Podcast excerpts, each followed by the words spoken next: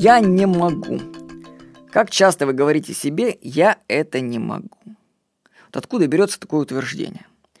Я наблюдал за своей дочкой, вот когда ей было два с половиной года, и обнаружил, ну, на мой взгляд, мне так показалось, что я обнаружил программу «я не могу».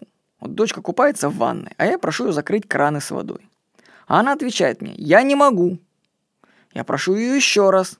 Она повторяет «я не могу» и добавляет «я устала». Она только начинает складывать предложение, и тут выдает такую цепочку умозаключений. С кого она считала эти фразы? С родителей или с окружения? Не суть важно. Вопрос вообще в том, а почему ребенку сложно закрыть краны с водой, да? Не, ну можно, конечно, сказать, что ему просто лень, чтобы папа с мамой это сделали.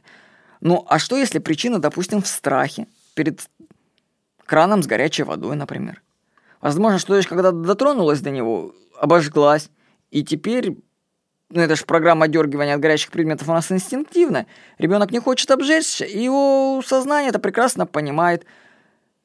И поэтому на уровне сознания страх перед горячим предметом проецируется в слова «я не могу». Если же родитель продолжает настаивать на своем «закрой краны», то ребенок вынужден создать оправдание своего поведения. Он говорит «я не могу, потому что устала».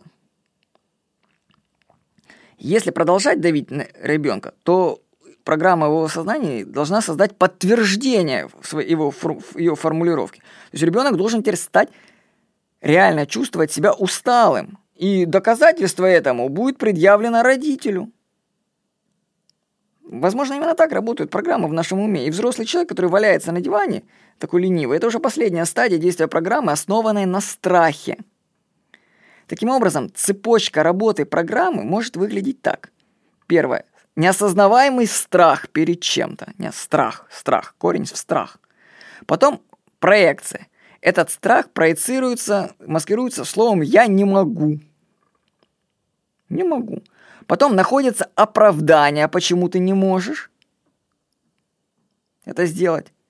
И потом, в заключительной стадии, подтверждаешь, почему действительно ты этого не можешь.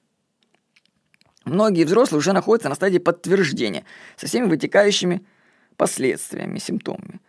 То есть, например, если человек, который сильно и долго болеет, скорее всего, он уже почему-то так укоренился в этом, в подтверждении в своем, что запустил себя. Вот. Чтобы исцелиться, стать вообще здоровым, избавиться от «я не могу», нужно раскрутить цепочку программы в обратном направлении. То есть найдите фразу, что вы говорите «я не могу», вот что вы не можете, да? И вообще для сравнения найдите человека, который это может, чтобы понять, что это только ваша субъективная программа. И раскрутите ее в, в обратном направлении, поймите, что за «я не могу» стоит какой-то страх на самом деле. Если вы поймете причину этого страха, программа будет стерта, и вы все сможете – Проработайте программу «Я не могу». Отследите ее и раскрутите ее до страха. Пересмотрите страх, и вы все сможете. С вами был Владимир Никонов.